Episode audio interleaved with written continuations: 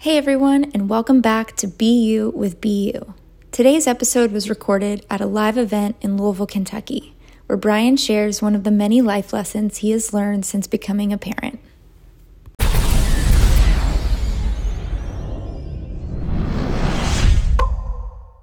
Kids are great negotiators. I mean, unbelievable negotiators. And sometimes our love for our kids, we allow them to influence us more than we're influencing them. It's like, wait, who's the parent here? Um, I mean, I do it every day, whether it's Fortnite, whether it's phones, whether it's staying up late. Like, it's like wearing me down, right? But I've learned a lot. But I'll never forget this. Before I had kids, I didn't understand it. And I didn't understand how they were ruthless negotiators.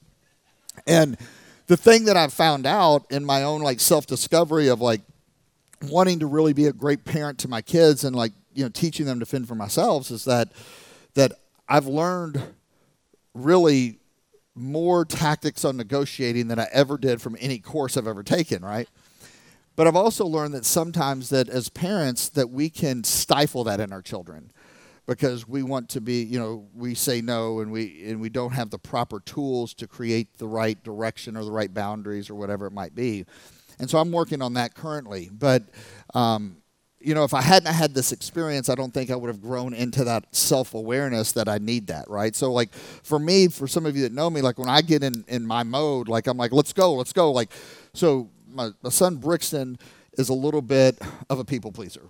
He gets it naturally, but he is the kindest heart. Like, and he he can talk. I mean, I mean, he has really good language for his age, and don't know where he gets that. And and then my other son Brylan, he could give zero fucks, like about anything. Like, I mean, and but he's so smart. Like you never see him coming, but like he knows how to get his way. True story. And um, Brylan will like poke like let's go and he'll act like he doesn't hear you he hears you he's just not ready to go yet. You know or he's playing his game. And so then finally i get to a point where come on let's go let's go Brylan let's go. And Brylan has like sensory things a lot like me. And so when i'm going let's go come on let's go Brylan let's go let's go let's go let's go. Come on get your shoes on let's go let's go. Get your jacket let's go let's go. I read that you should never do that as a parent. I'm like well i fucked him up. Because i've been doing that for years because it says with his personality type, that creates more anxiety in his body and it freezes him more. But that's the coach in me, right? Let's go, come on. And they're like, no, you have to slow down and you have to give him high directive one step at a time. Brylan, put the phone down. Turn the TV off. And you got to wait till he finishes that task to say go. Put your shoes on. I don't know where my shoes are. Yeah. so then you got to help him. Anyway, but but my point being is that I wouldn't have this self awareness. However, this is about 15 years ago. I didn't have kids. I'm over at a friend's house, and he has like a five or six year old, and I see this kid working on his dad right in front of my face. And I'm like blown away. I'm blown away because number one, I thought my friend was an asshole to his kids. That's number one. I, honestly, like he was just kind of gruff, and I'm like, oh, he, he just wants to play, you know. And I didn't understand the ruthlessness of these little guys. Like, they are ruthless. They have zero conscience of what they're doing to you. They are all about getting their out- outcome, and they will take every angle in order to get it that they need to.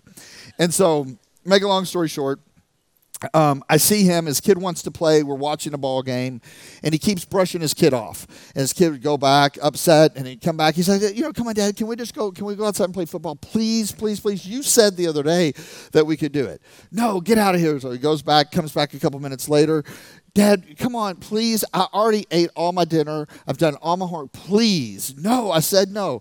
Hey, Dad, remember you said that we could play. I mean, it was just one one objection and he would overcome it. But his dad, like, you know, have you ever heard it's not what you say, it's how you say it? As a parent, how many parents do we have in the room? All right, if you're not a parent, you will understand this one day. But how your tone gets, the more frustrated you get, you shift your tone slightly to where it's you're aggravated, right? Like you feel like you cannot get through to them. They do that on purpose. They know. And the more aggravated you get and the higher that tone gets, the little craftier they get. It's it's unbelievable. And so finally he gets he gets so frustrated with his son. He's like, "I'm done with this conversation. You want to go play ball? Do you want to go play ball with your dad? I'm going to watch this game. I'll tell you what." And he picks up this magazine mad. He rips it out and he takes this piece of paper or the the page on the magazine and he rips it up. It was a picture of a world, the globe. And he, he tears it up into little pieces and he gives it to his son. And he said, I'll tell you what, you go tape that back together like a puzzle. When you do it, we'll go play ball.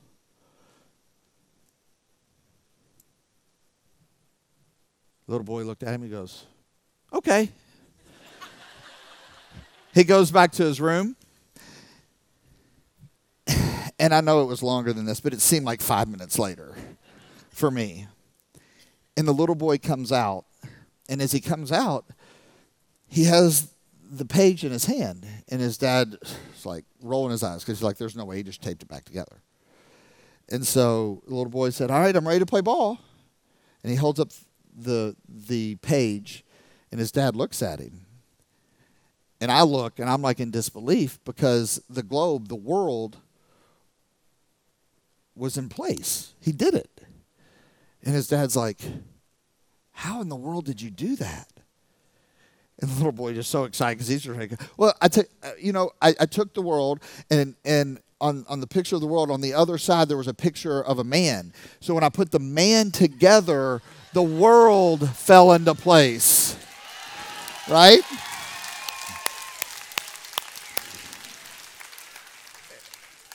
And so that to me is the journey that we're all on. That is what self discovery is about. That's what self development is about. Is when you start working on you instead of projecting onto other people, it's amazing how things start falling into place one step at a time. Thanks for listening to this episode of You with BU. Please rate, review, and subscribe. For more content from Brian, connect with him on social at Brian Undy or shoot him a text at 502 221 9798. You can also visit his website, brianunderwood.com.